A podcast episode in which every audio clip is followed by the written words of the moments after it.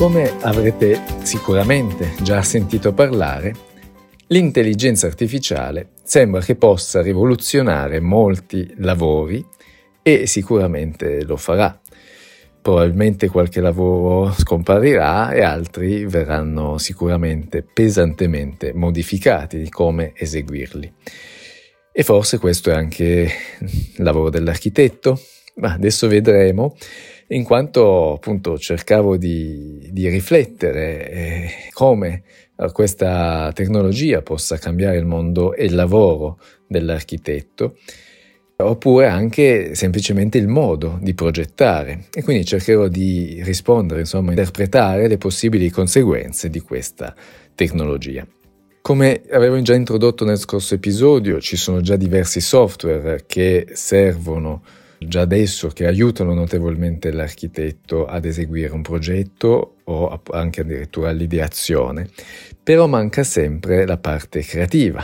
E secondo me l'intelligenza artificiale potrebbe appunto entrare in merito in questo ambito, anche se purtroppo forse è un po' triste non utilizzare più il nostro cervello, ma questo insomma è un altro discorso. Vediamo cosa eh, può fare l'intelligenza artificiale,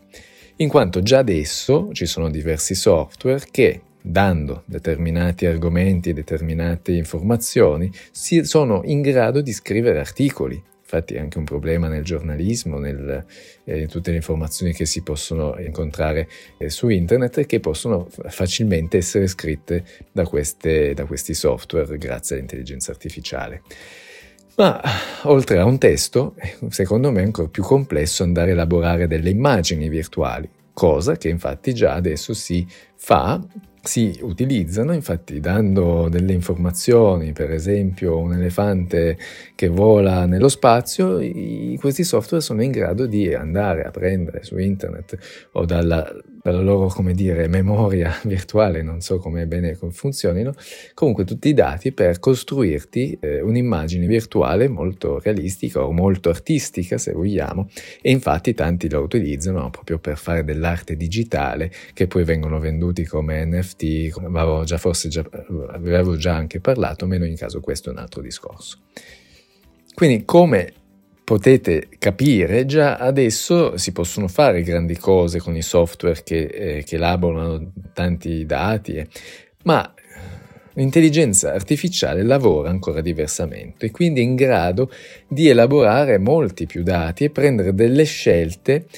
che quindi secondo me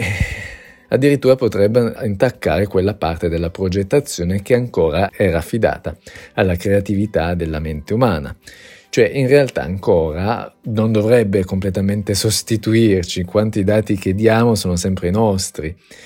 Però, per come avevo fatto l'esempio all'inizio de- delle immagini virtuali, Sicuramente possiamo appunto andare a chiedere di elaborare delle immagini, quindi delle suggestioni e quindi poi un progetto. Per esempio diciamo che deve fare una villetta con una certa volumetria, con un patio, col giardino in stile mediterraneo, ma magari con delle influenze arabeggianti e lui va a elaborare tutte queste informazioni dandoci queste immagini. Adesso forse si limita a darci solo delle immagini, ma secondo me nel futuro è facile che possa eh, integrare anche software già esistenti e quindi addirittura realizzare un progetto. Secondo me non è un, un, una follia pensarlo.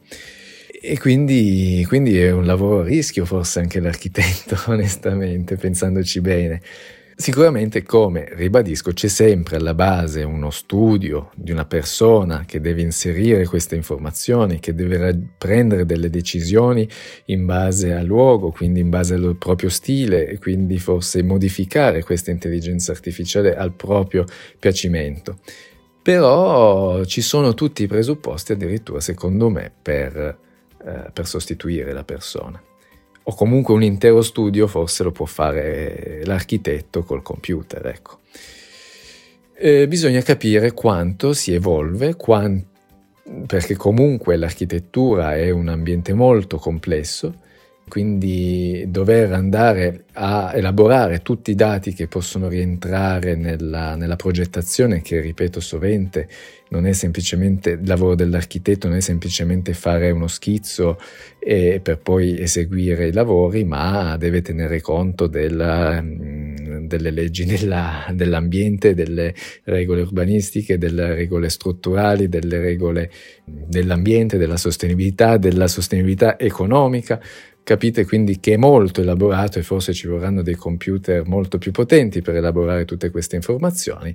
però ecco, mi ha lasciato molto riflettere questo, uh, questa tecnologia che già adesso fa delle cose veramente incredibili.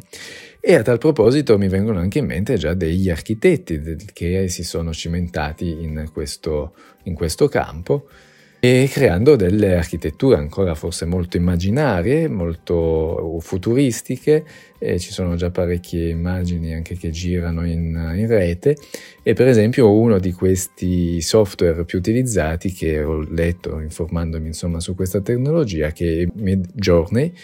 e che appunto come vi spiegavo è un software che dando determinate informazioni lui riproduce delle immagini con con quelle, con quelle informazioni che diamo.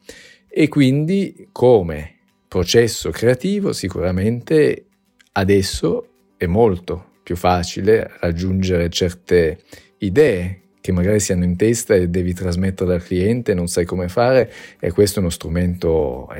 stupendo. Ancora non c'era tutta la tecnologia nel trasformarla in una vera architettura, forse, ma secondo me non è troppo lontano pensare e arrivare appunto anche a questo, a questo punto. Dobbiamo sempre fare un po' attenzione a non far prendere troppo alla mano, a utilizzare solo troppo la tecnologia e lasciare sempre più lontano la possibilità di usare il cervello, di usare la creatività che secondo me ancora il nostro cervello è superiore a una macchina, però è una sfida interessante da vedere nel futuro.